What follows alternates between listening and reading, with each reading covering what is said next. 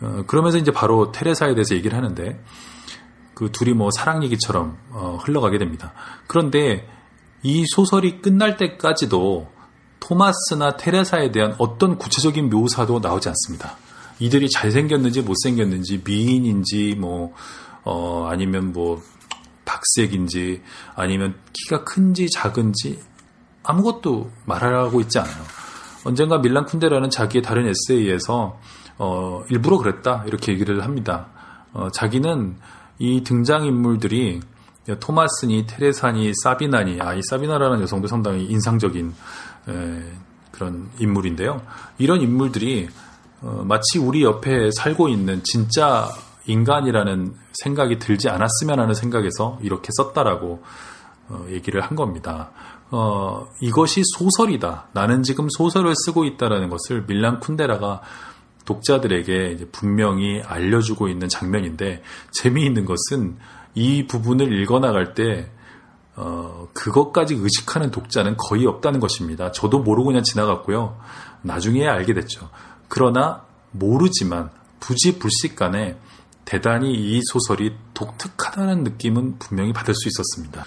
네, 이런 식으로 어, 작가는 분명히 알고 있으되 독자는 어, 스토리에 빠져서 잘 눈치채지 못하는 그러나 이 소설이 대단히 독특하고 뭔가 우리의 마음을 건드린다라는 어, 뭔가 걸리는 게 있다 이런 느낌을 받게 하는 것 이것이 사실은 어, 1급 소설들의 그 기법이라고 할 수가 있습니다. 기법이 너무 눈에 띄어도 문제고요.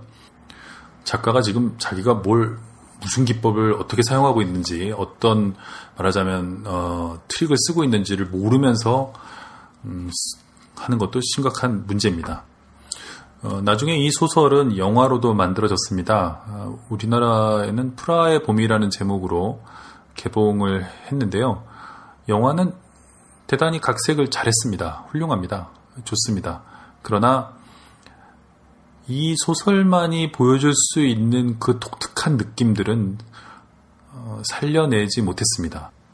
왜냐하면 어, 오직 소설에서만 가능한 어떤 기법들을 이 밀란 쿤데라가 사용하고 있는 것인데요. 즉 이것이 소설이다. 나는 지금 소설을 쓰고 있다라는 것을 드러내면서도 네, 소설이 가진 이야기의 힘을 포기하지 않는 그런 밀란 쿤데라 특유의 그 기법들이 여기서 아주 잘 발휘되고 있는데요.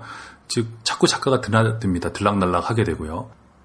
네, 그런 면은 이 어, 영혼과 육체인가요? 아, 육체와 영혼이군요. 2부 육체와 영혼의 서두를 보면요. 어, 좀더 분명하게 드러나게 됩니다. 그 부분 한번 더 읽어보도록 하겠습니다.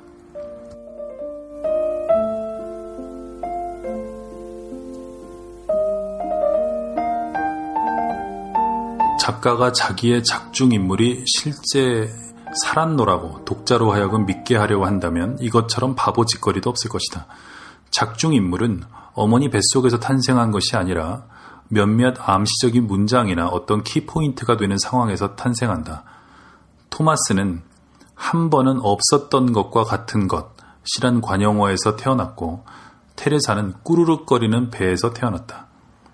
그녀가 처음으로 토마스가 살던 집에 들어설 때 그녀의 뱃속이 꾸르륵거렸다. 조금도 이상할 것이 없었다. 그녀는 그날 점심도 저녁도 먹지 않았기 때문이다. 먹은 것이라곤 오직 그날 오전 기차에 오르기 전 플랫폼에서 먹은 샌드위치 하나뿐이었다.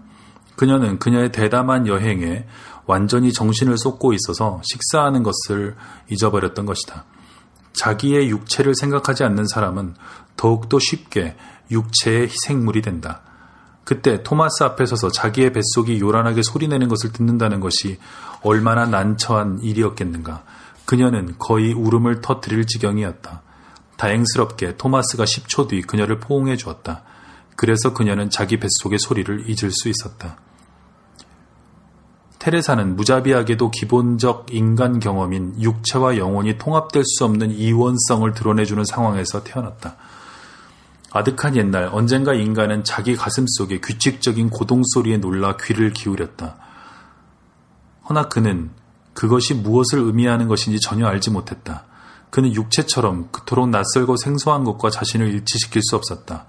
육체는 일종의 세장이었다. 그리고 그 속에서 보고 듣고 두려워하고 생각하며 놀라워하는 그 무엇이 있었다. 육체를 빼낸 다음 남는 잔유물. 그것이 영혼이었다. 오늘날 육체는 더 이상 생소한 것이 아니다. 우리는 알고 있다. 가슴 속에서 고동치는 것이 심장이고 코는 허파에 산소를 공급하기 위해 육체에서 밖으로 돌출한 호스의 끝이라는 것을. 사람의 얼굴은 소화시키고 보고 듣고 숨쉬고 생각하는 육체의 모든 기능이 집결되어 있는 일종의 계기판 외에 아무것도 아니다.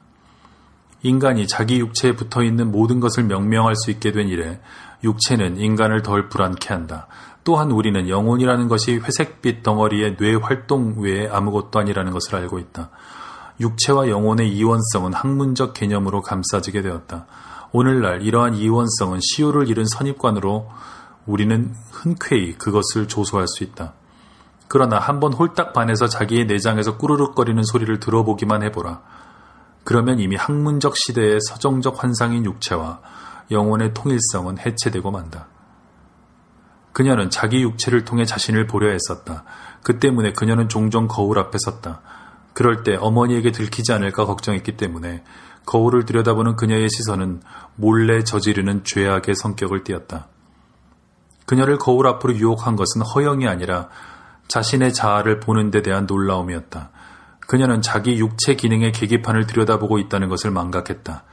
그녀는 자기 얼굴 모습에서 나타나는 자기의 영혼을 본다고 믿었다. 그녀는 코가 다만 허파로 가는 공기통의 끝에 불과하다는 것을 망각했다. 그녀는 자기 얼굴에서 자기 성격의 순수한 표현을 보았다. 그녀는 오랫동안 자신을 관찰했다.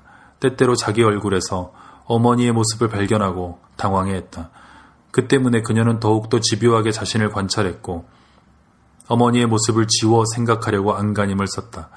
결국 그녀는 자기 얼굴에서 어머니의 모습을 완전히 지울 수가 있었다. 그녀 얼굴에는 오직 그녀 자신인 것만이 남아 있어야 했다. 이것에 성공했을 때 그녀는 감격했다. 그때 그녀의 영혼은 마치 가판 안에서 밖으로 뛰쳐나와 온 가판을 뒤덮고 하늘을 향해 손을 저으며 노래하는 선박의 승무원들처럼 육체의 표면으로 솟아올랐다.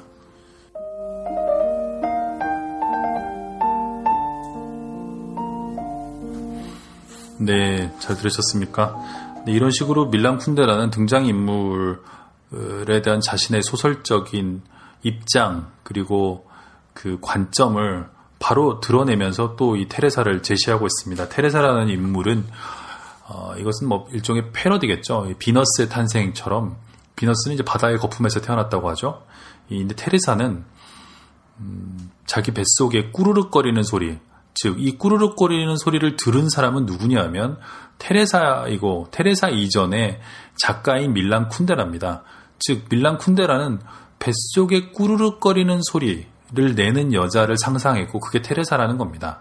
그래서 이 인물은 어, 작가에게는 꾸르륵거리는 소리에서 탄생한 인물이라는 것이죠. 작가들은 이런 식으로 인물들을 만들어냅니다. 예를 들면 전화를 받는 사람, 뭐 이렇게 만들어낼 수 있죠. 전화를 받는 사람 또는 뭐 옛날에 네, 노영심 씨가 노래한 것처럼 청바지가 잘 어울리는 여자.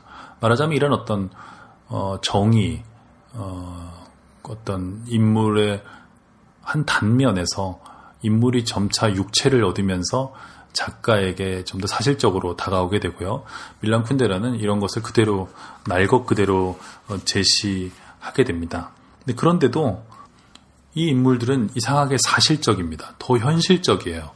근데 그것이 이 소설의 흥미로운 점인데 아마 직접 읽어보시면 어, 더 잘 느끼실 수 있으리라고 생각합니다. 이 참을 수 없는 존재의 가벼움 제가 읽은 음, 버전은 초판이고요. 어, 송동준 씨가 번역한 것인데요. 그 뒤에 다른 번역자들이 새로 번역한 음, 버전들이 나와 있습니다. 네, 어떤 걸 고르셔도 좋을 것 같고요. 네, 오늘은 이렇게 밀란 쿤데라의 대표작이라고 할 수 있습니다. 참을 수 없는 존재의 가벼움을 가지고요. 책 읽는 시간 어, 진행해 봤습니다. 지금까지 네, 작가 김영하였습니다. 여러분 안녕히 계십시오.